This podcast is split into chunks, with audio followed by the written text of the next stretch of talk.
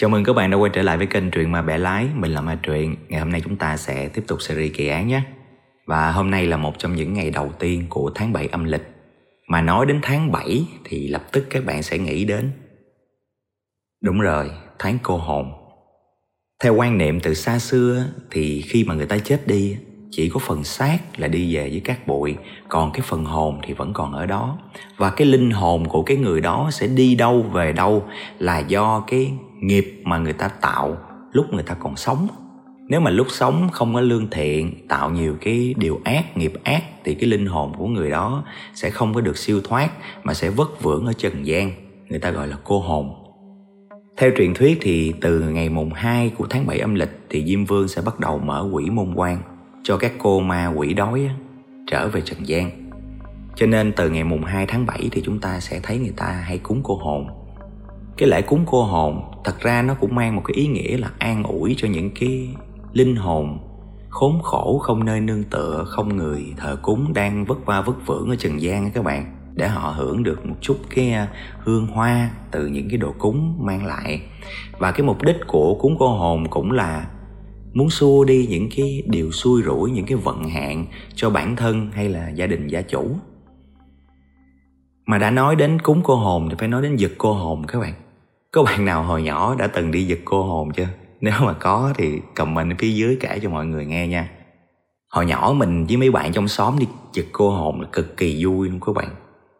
Trong những cái ngày này hồi đó là lúc nào cũng tụ tập đi giật cô hồn ở khắp nơi, giật từ xóm này qua xóm nọ luôn, cứ canh chỗ nào mà có cúng cô hồn là đứng đó canh để mà giật. Về là đứa nào đứa nấy mang bịch như này các bạn, giống như là chiến lợi phẩm vậy đó, mang về vẻ mặt tự hào lắm. Mà mình ấn tượng nhất hồi đó là có một cái nhà người ta cúng cô hồn rất là đặc biệt các bạn. Cái nhà đó là nằm ở xóm kế bên chứ không phải ở xóm mình. Người ta cúng đặc biệt làm sao các bạn biết không? Lúc nào mà cái nhà đó mà cúng cô hồn là không chỉ có con nít không đâu, người lớn bu rất là đông. Tại vì cái mâm cổ của người ta, cái mâm cúng của người ta rất là lớn, rất là nhiều thứ. Mỗi lần mà cúng xong một cái nha là coi như rần hỗn loạn cái chỗ đó luôn các bạn. Nhưng mà cái đó thì mới gọi là lớn thôi chứ chưa có đặc biệt. Cái căn nhà đó nó còn đặc biệt ở một cái chỗ là lúc mà cúng xong các bạn, là bà chủ với mấy người trong nhà đó sẽ đi lên cái tầng 1. Cái tầng 1 nhà bả nó lòi cái ban công ra, thì bà đứng ngay cái ban công đó, nhìn giống như là công chúa mà chuẩn bị gieo tú cầu mà tuyển chồng ở dưới người không là người luôn các bạn. Bà rải tiền xuống các bạn, rải tờ 1.000, 2.000 thôi cho người ta lụm. Nhưng mà 1.000, 2.000 hồi đó coi vậy chứ không có dẫn chơi nha các bạn. Năm 93, 94 tô phở chừng 5.000 cỡ đó à. Cái lúc mà bà rải xuống thì bà rải theo đợt, ngộ lắm. Bà rải đợt đầu tiên là đợt tiền phải không, người ta bu vô người ta lụm. Cái bà hất nguyên một cái khay trái cây xuống. Mà trái cây ví dụ như cam quýt thì còn đỡ đi, có cốc ở trong đó nữa các bạn. Mà bà làm mấy đợt vậy đó, cứ đợt tiền người ta bu vô, cái bà hất một cái đợt trái cây xuống. Sau đó bà lại tiếp tục rải một đợt tiền. Rồi sau đó khi người ta đang bu làm cái bà lại hất một cái rổ trái cây xuống, mà lúc nào cũng có cốc ở trong. U đầu ráng chịu các bạn. Mà làm như lúc đó người ta không thấy đau hay sao, tại lo lụm tiền quá. Nghĩ lại vẫn thấy cái nhà đó ngộ. Cái tháng 7 âm lịch á, nó còn có một cái lễ nữa là lễ Vu Lan báo hiếu các bạn. Trước khi tiến hành cúng cô hồn á, thì người ta sẽ hay làm cái lễ cúng Phật hay là thần linh, cúng gia tiên trước. Lễ Vu Lan thì ban đầu là nó là một cái ngày lễ trọng đại trong Phật giáo á, nhằm để báo hiếu đối với công sinh thành của cha mẹ tổ tiên. Cái lễ này nó ra đời dựa theo cái sự tích của cái ông Mục Kiền Liên, là một trong hai đại đệ tử của Phật Thích Ca. Ông ta có một cái tấm lòng rất là hiếu thảo, và với cái tấm lòng đó ông ta đã giải cứu được mẹ của mình thoát khỏi cái kiếp ngạ quỷ. Ngạ quỷ là một trong 3 cái nẻo ác các bạn. Người ta tương truyền rằng nếu mà sống thất đức quá, gian ác quá, làm toàn là những điều xấu xa, thương luân bại lý á, sẽ rơi vào 3 cái nẻo ác gọi là tam ác đạo. Đó là địa ngục nè, súc sanh nè và ngạ quỷ. Và phải chịu cái sự đọa đầy rất là đớn khổ đến tột cùng các bạn. Nếu mà các bạn muốn nghe về ngạ quỷ thì có thể tìm cái video truyền thuyết về 24 loài ngạ quỷ mình đã từng kể trên kênh. Và theo Đại Việt Sử Ký Toàn Thư thì lễ Vu Lan được du nhập vào Việt Nam từ năm 1072 do vua Lý Nhân Tông đã từng lập một cái đàn cầu siêu cho cha mẹ với một cái ý nghĩa rất là tốt đẹp. và nó trải qua hàng ngàn năm. Dần dần thì cái ngày lễ của Phật giáo đã trở thành một cái ngày lễ chung của toàn thể người dân Việt Nam luôn. Ở Việt Nam thì cũng có thêm một cái nghi thức nữa, đó là bông hồng cài áo. Đó là những ai mà may mắn còn cha còn mẹ thì sẽ được cài một cái bông hoa đỏ, còn những ai mà đã mất cha mất mẹ rồi á thì sẽ cài một cái bông hồng màu trắng, tượng trưng cho một cái tình cảm tốt đẹp thiêng liêng cao quý của con cái dành cho cha mẹ các bạn. Và có một cái lễ nữa trong tháng 7 luôn, đó là thất tịch. Nó rơi vào ngày 7 tháng 7 âm lịch các bạn. Ngày lễ này nó bắt nguồn từ cái câu chuyện tình của Ngưu Lang và Chức Nữ á. Một năm chỉ được gặp nhau có một lần vào đúng ngày 7 tháng 7 á. Họ gặp nhau trên một cái chiếc cầu được tạo ra từ những cái con quạ sau một năm xa cách các bạn. Cho nên khi mà họ gặp nhau á, là họ mừng, họ tủi, họ khóc rất là nhiều. Vừa khóc rồi tâm sự rồi lại khóc. Rồi đến khi mà cái nỗi nhớ nhung nó chưa có thỏa đó thì lại đến cái lúc mà họ sắp sửa phải chia tay. Mà chia tay một phát là một năm sau mới được gặp lại các bạn. Họ lại khóc nữa. Và nước mắt của họ rơi xuống trần gian tạo thành những cái cơn mưa, người ta gọi là mưa ngâu. Bởi vậy hay có cái câu là tháng 7 mưa ngâu bắt cầu ô thước là vậy đó các bạn. Và cũng từ cái sự tích của cái chuyện tình đó mà ở một số nước châu Á, đặc biệt là Trung Quốc á, người ta lấy ngày 7 tháng 7 âm lịch là ngày lễ tình nhân luôn các bạn. Chứ không phải là chỉ có ngày 14 tháng 2 không đâu. Cái cặp yêu nhau vào cái ngày đó, người ta sẽ thể hiện tình yêu bằng cách là dành cho nhau những cái lời chúc, tặng cho nhau những cái món quà tượng trưng cho tình yêu của người ta. Còn những cái người độc thân thì có thể chuẩn bị hoa quả nè, lên chùa rồi cầu với một cái hy vọng là sẽ có một cái tình yêu trong tương lai. Ok, bây giờ chúng ta sẽ đi vào nội dung chính của vụ án ngày hôm nay nha. Cái vụ án này nó xảy ra ở Trung Quốc và rơi đúng vào dịp lễ thất tịch tháng 7 âm lịch luôn các bạn. Và nếu đây là lần đầu tiên các bạn đến với kênh Truyện mà Bẻ lái thì cũng đừng quên bấm nút like và bấm nút đăng ký theo dõi để xem những video mới nhất của kênh nhé.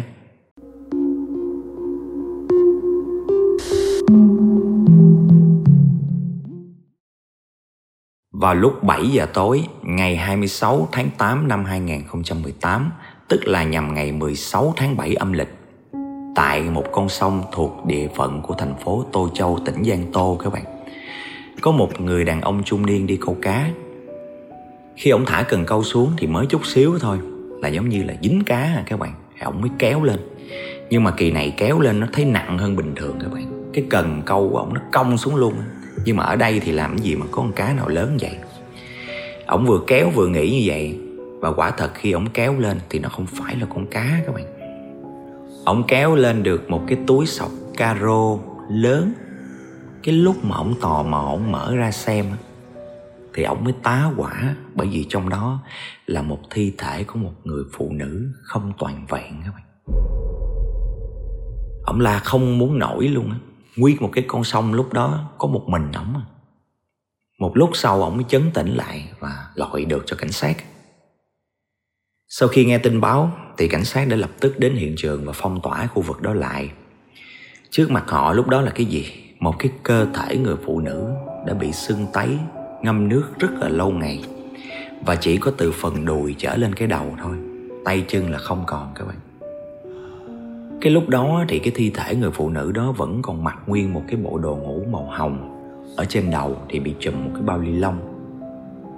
Kết quả pháp y cho biết rằng cô gái này có độ tuổi khoảng từ 25 đến 30, cao khoảng 1m6. Và thời gian tử vong là khoảng từ 9 đến 11 ngày trước khi mà phát hiện ra đó. Nguyên nhân dẫn đến tử vong là do ngạt thở vì tác động cơ học, có nghĩa là bị siết cổ các bạn. Hung thủ đã dùng một cái sợi dây chưa xác định là dây gì và siết cổ nạn nhân, sau đó mới sử dụng dao để mà phân cái tay của nạn nhân ra. Tạm thời là chưa có tìm thấy cái phần đó. Rõ ràng đây là một vụ án mạng rồi. Và bất cứ một cái vụ án mạng nào thì cái việc quan trọng đầu tiên là phải xác định được danh tính của nạn nhân, của người bị hại. Tuy nhiên là lúc đó thì cái gương mặt của nạn nhân do ngâm nước khá lâu cho nên nó đã bị biến dạng, không thể nào mà xác định được. Tay chân thời điểm đó cũng vẫn chưa tìm thấy, cho nên không thể có dấu vân tay. Và cái việc xác định danh tính nó sẽ trở nên rất là khó khăn. Trên người cũng không tìm thấy bất cứ một cái giấy tờ tùy thân nào, thẻ ngân hàng, bằng lái xe hay là điện thoại. Nói chung là những thứ mà có thể dùng để xác định đó các bạn. Người ta chỉ dựa vào những cái gì còn lại, đó là cái gì? Bộ đồ ngủ màu hồng, một cái bao xốp và một cái túi sọc caro dùng để đựng cái thi thể đó. Suy đoán ban đầu, do nạn nhân còn mặc nguyên cái bộ đồ ngủ, cho nên đây không phải là hiện trường thứ nhất, mà hiện trường thứ nhất có thể là phải ở nhà, hoặc là ở chỗ trọ, hoặc là một khách sạn. Nói chung là một cái địa điểm nào đó mà nạn nhân đang chuẩn bị ngủ ở đó. Không loại trừ khả năng là hung thủ cũng có thể là người quen biết của nạn nhân luôn. Cái con đường để mà dẫn tới cái khúc sông này các bạn, nó mới được sửa chữa, cho nên các trang thiết bị về camera người ta chưa có gắn lên. Đoạn đường thì nó rất là vắng vẻ. Từ cái điểm này người ta cũng có thể suy luận rằng hung thủ có thể là người địa phương, hoặc ít nhất là làm việc tại cái địa phương này, cho nên mới nắm được các yếu tố như vậy ở con đường này mà chọn làm cái chỗ để mà phi tang xác. Cái suy luận trước mắt của họ là tạm thời như vậy, còn cái việc xác định danh tính thì buộc phải dựa vào những cái dữ kiện và những cái bằng chứng ít ỏi mà họ đang có. Một người phụ nữ trẻ biến mất đã ít nhất là 9 ngày hoặc là 11 ngày rồi mà không có ai tìm kiếm là sao? Do cái danh sách mà mất tích trong khoảng 10-11 ngày đổ lại thì cũng có một trường hợp, nhưng mà đó là thuộc về nam giới và cái người đó bị tâm thần. Cái bộ đồ ngủ màu hồng của cô ta xác định cái trị giá thời điểm đó khoảng chừng 200 tệ, và cái túi để đựng thi thể thì khoảng chừng 50 tệ thôi. Hai cái loại này thì có thể tìm thấy ở bất cứ cái cửa hàng nào, cho nên cái biên độ xác định là quá lớn, rất mà khó để mà xác minh. Còn lại là cái túi ni lông chùm lên đầu cô ta thì khả thi hơn một chút. Đó là do ở phía trên cái túi nó có in tên của một cái hiệu thuốc địa phương ở Tô Châu, mà cái hiệu thuốc này nó có tổng cộng là 18 cái cửa hàng. Đây cũng là một điều đáng mừng các bạn. Cái hiệu thuốc đó nó chỉ hoạt động ở Tô Châu chứ không có ở các tỉnh thành khác, cho nên tính ra nó cũng gọn lại được miếng rồi đó. Cảnh sát bắt đầu điều tra lần lượt 18 cái cửa hiệu thuốc đó. Họ biết rằng cái túi ni lông này có 3 cái kích cỡ nhỏ, cỡ trung bình và cỡ lớn. Cái túi nhỏ thì họ dùng để đựng khi mà bán thuốc tây cho khách, còn cái túi trung bình thì họ dùng để đựng thuốc đông y cho khách. Thuốc đông y tức là thuốc bắc đó các bạn. Do cái đó người ta hốt theo thang á, cho nên nó bự nhiều vậy nè, người ta phải bỏ dùng cái túi lớn hơn. Còn cái túi mà cảnh sát đang giữ á, là cái túi cỡ lớn nhất của cửa hiệu, và nó dùng để bọc cái thuốc đông y luôn. Nhưng mà cái người nào mà mua số lượng lớn á, giống như từ 3-4 thang đổ lên á, thì người ta mới đựng trong cái túi này. Và từ cái manh mối này thì cảnh sát đã chủ động tìm kiếm những cái khách hàng đã từng đến một trong 18 cái cửa hiệu này mà mua thuốc đông y với số lượng lớn. Tuy nhiên thì dù rất là vất vả và tốn thời gian, tốn nhân lực, nhưng mà không cho ra được cái kết quả gì hết. Họ không có tìm được cái khách hàng nào trùng khớp với đặc điểm của nạn nhân và trong tình trạng mất tích, cho nên là cái manh mối nó gần như bị đứt. Đột nhiên trong lúc đó thì có một người trong cái tổ điều tra, họ nảy ra một cái suy luận, đó là không nhất thiết phải là cái người đi mua thuốc mới có cái túi này, mà người bán hàng cũng có thể có cái túi này, những người bán trong hiệu thuốc đó các bạn. Và cái suy luận này nó quá hợp lý, cho nên họ đã tiến hành hỏi thăm tất cả các nhân viên đã và đang làm việc tại cái cửa hàng thuốc, trong 18 cửa hàng này mình gọi chung lại nha, để tìm xem có những ai có đặc điểm gần giống như nạn nhân hay không. Thì trong cái quá trình điều tra thì nhân viên gặp một cái tình huống rất là lạ. Đó là lời nói của một cái người quản lý tại một cái cửa hiệu thuốc.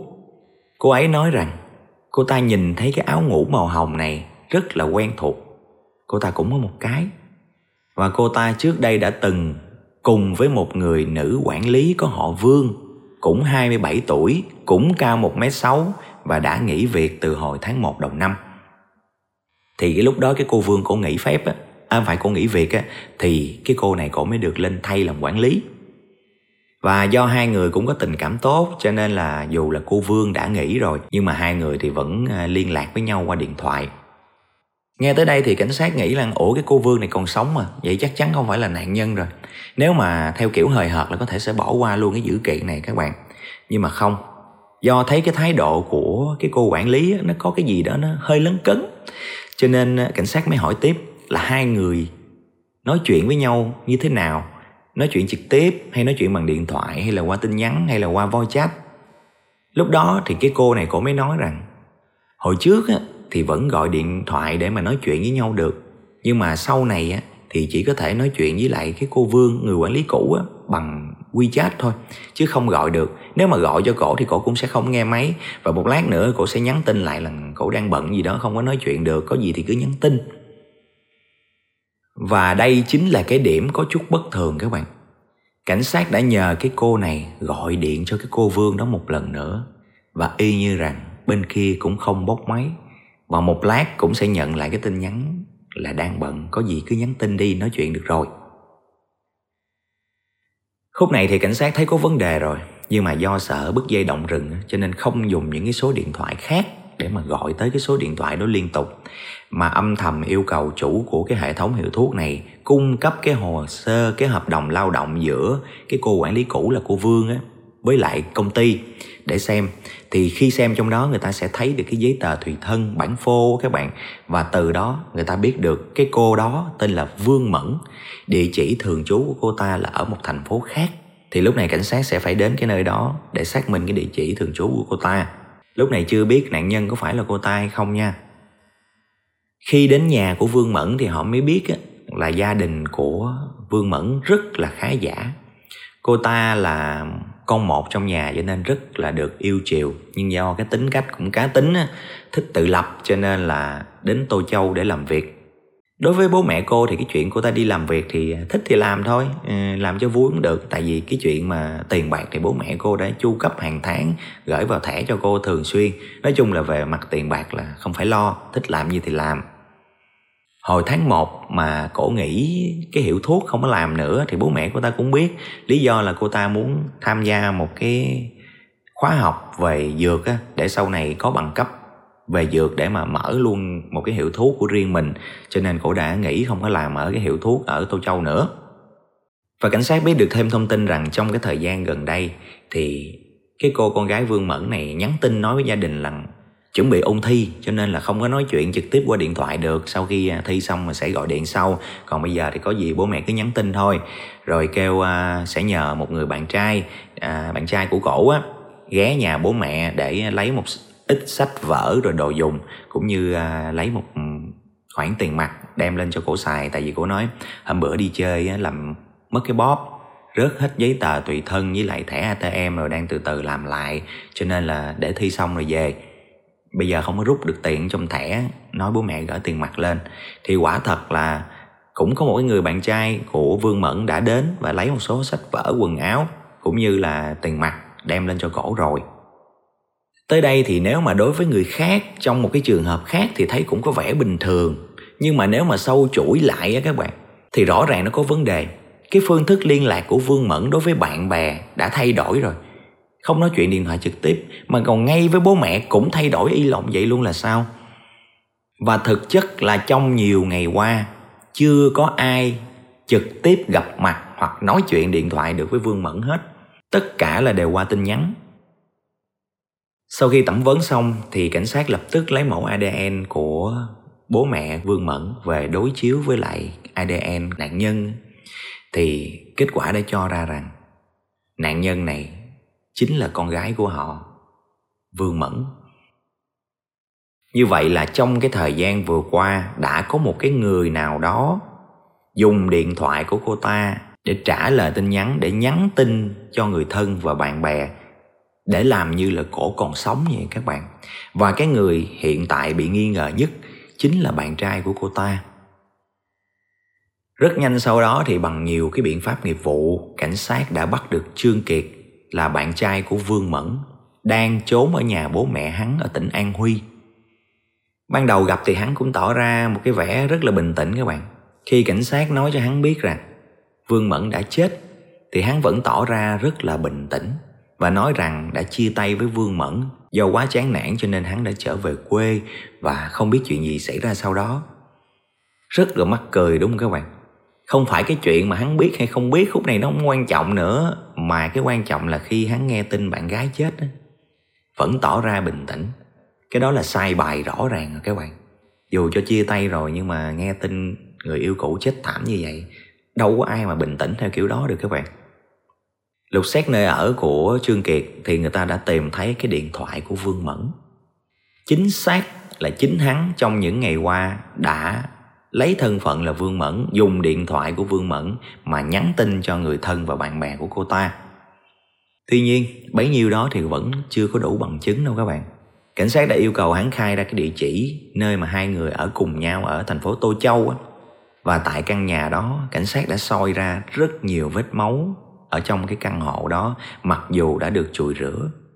Trong cốp xe ô tô của Vương Mẫn cũng có vết máu, và những cái vết máu đó đều là của Vương Mẫn hết. Ngoài ra người ta còn trích xuất camera ở khu vực gần đó và có được cái hình ảnh vào 2 giờ đêm ngày 8 tháng 7 âm lịch. Trương Kiệt đã dùng một cái xe đẩy ra từ trong cửa nhà ra sân, và trên cái xe đẩy đó là cái túi xọc caro giống y như cái túi chứa xác mà người ta tìm thấy bọc cái thi thể Vương Mẫn ở khúc sông. Và với những cái bằng chứng rõ ràng đanh thép đó thì hắn không thể chối tội được nữa. Toàn bộ sự thật phải được khai ra. Trương Kiệt thì tướng tá rất là cao to, tuy không có đẹp trai lắm nhưng mà nhìn cũng manly các bạn. Lúc đó hắn đang ở độ tuổi 24, tức là nhỏ hơn Vương Mẫn khoảng 3 tuổi. Trước cái thời điểm xảy ra vụ án khoảng 2 năm thì Trương Kiệt làm thợ sửa xe ô tô tại một cái gara nhỏ. Ngày hôm đó thì Vương Mẫn đã đem xe đến để sửa chữa. Và vô tình trong cái lúc nói chuyện thì hai người mới phát hiện ra là hai người cùng mê một cái game online và chơi cùng với nhau trên một cái server luôn. Có nghĩa là vô tình ở trên game là họ đã nói chuyện với nhau rồi đó, nhưng mà vô tình hôm nay gặp mặt ở ngoài đời luôn. Hai người cảm thấy rất là có duyên, rồi trao đổi qua trao đổi lại một thời gian thì hai người bắt đầu nảy sinh cái tình cảm. Sau một khoảng thời gian thì Trương Kiệt đã trả cái phòng trọ của mình và nghỉ việc ở cái gara xe ô tô đó và đến ở cùng với lại Vương Mẫn. Cái nhà mà Vương Mẫn và Trương Kiệt ở chung thì cũng là nhà của Vương Mẫn thuê thôi chứ không phải là nhà mua. Tuy nhiên thì cái đẳng cấp của nó khác hẳn với cái phòng trọ ọp ẹp của Trương Kiệt ngày xưa ở các bạn. Có thể nói là Trương Kiệt một bước lên mây thì cũng không ngoa đâu. Có người yêu cũng tương đối xinh đẹp, giàu có. Đã vậy cái thời điểm đó đang làm quản lý của một cái hiệu thuốc, lương rất là cao, thêm chu cấp của bố mẹ nữa. Nói chung là tiền bạc là không phải lo đó các bạn.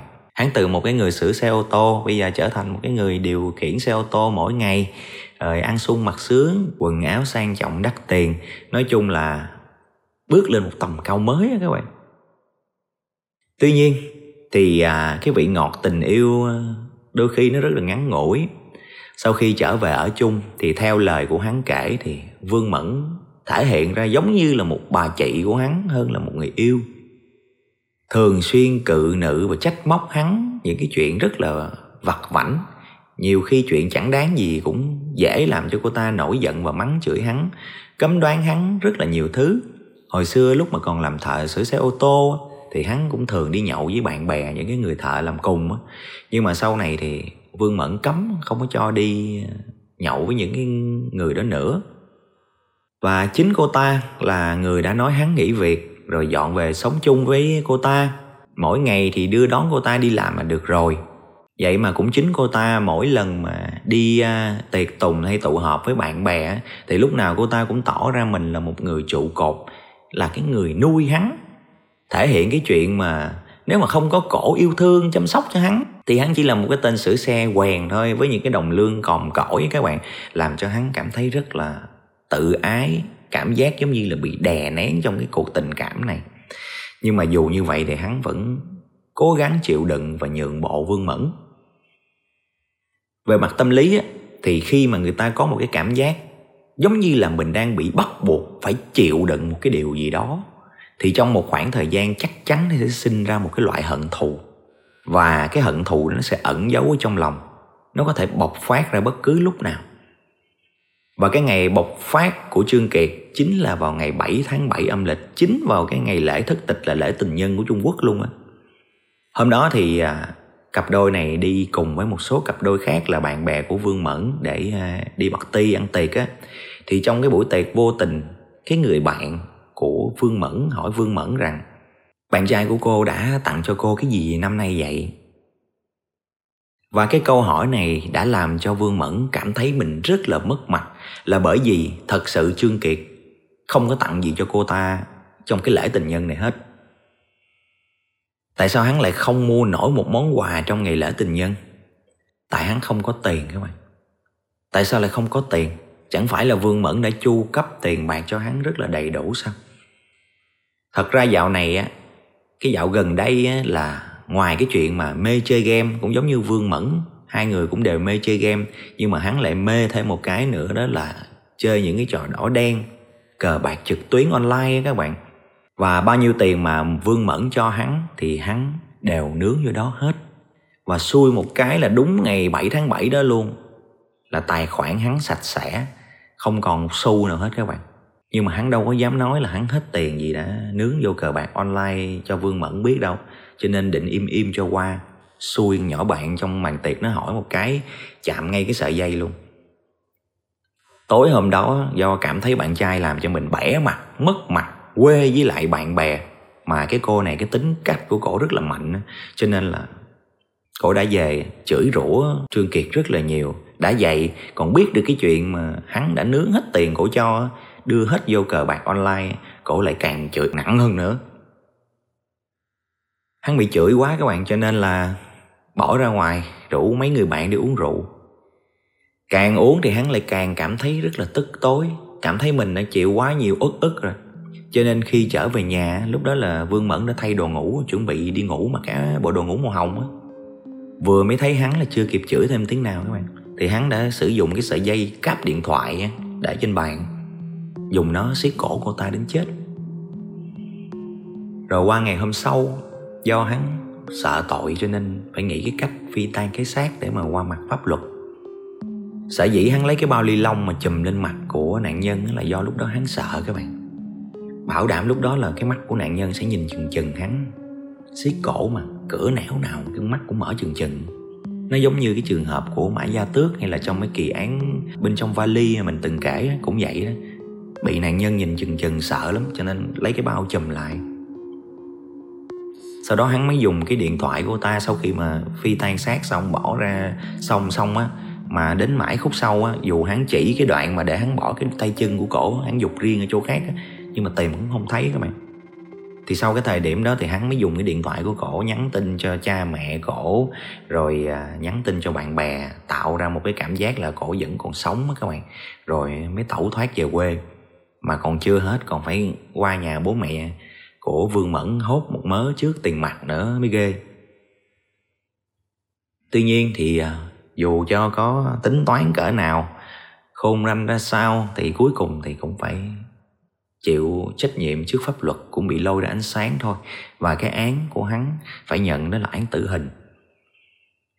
Đối với cái câu chuyện này thì riêng phần của Vương Mẫn, có thể là cái cách cư xử của cô ta nó chưa có khéo léo, làm cho bạn trai là Trương Kiệt cảm thấy bị hạ thấp, bị lăng nhục, nhưng mà không đến nỗi là phải nhận một cái kết thảm khốc như vậy.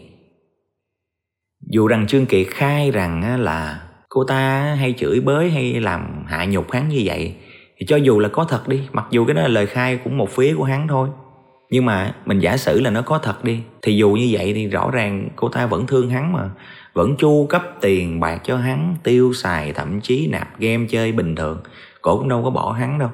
Rõ ràng cái sai lầm của Vương Mẫn, cái xui xẻo nhất của Vương Mẫn á, đó chính là chọn lầm một cái thằng đàn ông đớn hèn các bạn. Đớn hèn từ trong suy nghĩ cho đến hành động luôn. Hắn nói hắn phải luôn nín nhịn, chịu đựng cái sự cấm đoán vô lý, những cái chuyện chấp nhặt, vặt vãnh, chửi bới của Vương Mẫn, để rồi trở nên uất hận. Ủa sao ngộ quá vậy?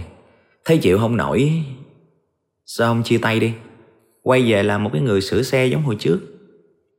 Hay là sống trong cái sự chu cấp đầy đủ quen rồi, bây giờ quay lại khổ cực á, không được, sợ mất sĩ diện, sợ mất cái cuộc sống nhà cao cửa rộng, ăn sung mặc sướng, rồi ô tô đi mỗi ngày, rồi thấy mình thượng đẳng cao quý hơn mấy cái thằng bạn mà lấm lem dầu nhớt hồi xưa. Đâu có dám từ bỏ đâu các bạn, hèn chứ còn cái gì nữa. Chứ nếu mà bản lĩnh của một người đàn ông, nếu mà cảm thấy tình yêu không còn được tôn trọng nữa, thì chúng ta phải lấy lại cái tôn nghiêm của mình, chấp nhận rời bỏ đi. Quay lại cái nghề sửa xe, mình cũng có nghề sửa xe mà, tiền ít hay tiền nhiều gì cũng là đồng tiền chân chính do mình kiếm ra thôi, đâu có gì đâu mà phải xấu hổ. Chứ ăn bám cho cố làm chi, rồi giờ kêu người ta coi thường, rồi tự thấy mình chịu uất ức. Cái hẹn tiếp theo của hắn là mượn rượu để mà kích cái máu bạo lực của mình lên, rồi sử dụng sức mạnh để trấn áp cô bạn gái của mình, gây ra một cái chuyện tày đình để rồi người ta chết, hắn cũng bị tử hình. Còn lại chỉ là sự đau buồn thê lương của người đầu bạc tiễn kẻ đầu xanh, của cả bố mẹ hai bên luôn, bố mẹ Vương Mẫn, bố mẹ hắn luôn. Không phải riêng cái tên này đâu các bạn, ở ngoài xã hội có rất là nhiều người nha, mỗi lần mà nhập vô tí men bia men rượu á nha, là giống như bị mất lý trí, giống như bị kích cái máu hổ báo lên các bạn. Nhiều cái vụ án ngộ lắm, mời bia mà nó không uống á thì cũng kêu nó coi thường mình, uống rượu mà chừa long đền á cũng kêu nó không có nể, không có tôn trọng anh em, rồi kiếm chuyện là quất luôn các bạn. Nó quất từ cái bàn nhậu, nó quất lên tới bàn thờ luôn. Đứa chết, đứa đi tù, ta gọi là đứa lên chảnh, đứa vô chổng là vậy. Kinh nghiệm của mình là gặp người mà có cái cá tính như vậy lúc mà nhậu, không bao giờ có chuyện mình nhậu chung lần thứ hai, lớn nhỏ gì mình không cần biết các bạn. Không có chuyện lần thứ hai đâu, nó rất là dễ liên lụy. Còn ai, theo mình ai mà lỡ mà bị xui mà chúng có cái tính đó đó, mỗi lần ăn nhậu lên là không có kiềm chế được bản thân, thì tốt nhất là phải chấp nhận bỏ cái thú vui nhậu nhẹt đó đi thôi à. Chứ không thôi có thể sẽ có ngày có quả lớn. Tóm lại thì đối với cái vụ án này thì mình vẫn nêu cái quan điểm giống như cái bài phân tích trong cái kỳ án dưới gầm giường mình đã từng kể. Cái vụ án nó xảy ra ở Hồng Kông, thì quan điểm của mình vẫn là cái xui của phụ nữ là không phải là chọn chúng một cái người đàn ông nghèo, mà cái xui của họ là chọn chúng một người đàn ông hèn các bạn. Ok, vụ án ngày hôm nay đến đây thôi. Chúng ta sẽ gặp nhau ở những vụ án tiếp theo. Nếu mà các bạn thấy nó hay thì nhớ like, share và comment ở bên dưới cho mình biết nhé. Và chúng ta sẽ gặp lại ở những câu chuyện tiếp theo. Chào tạm biệt.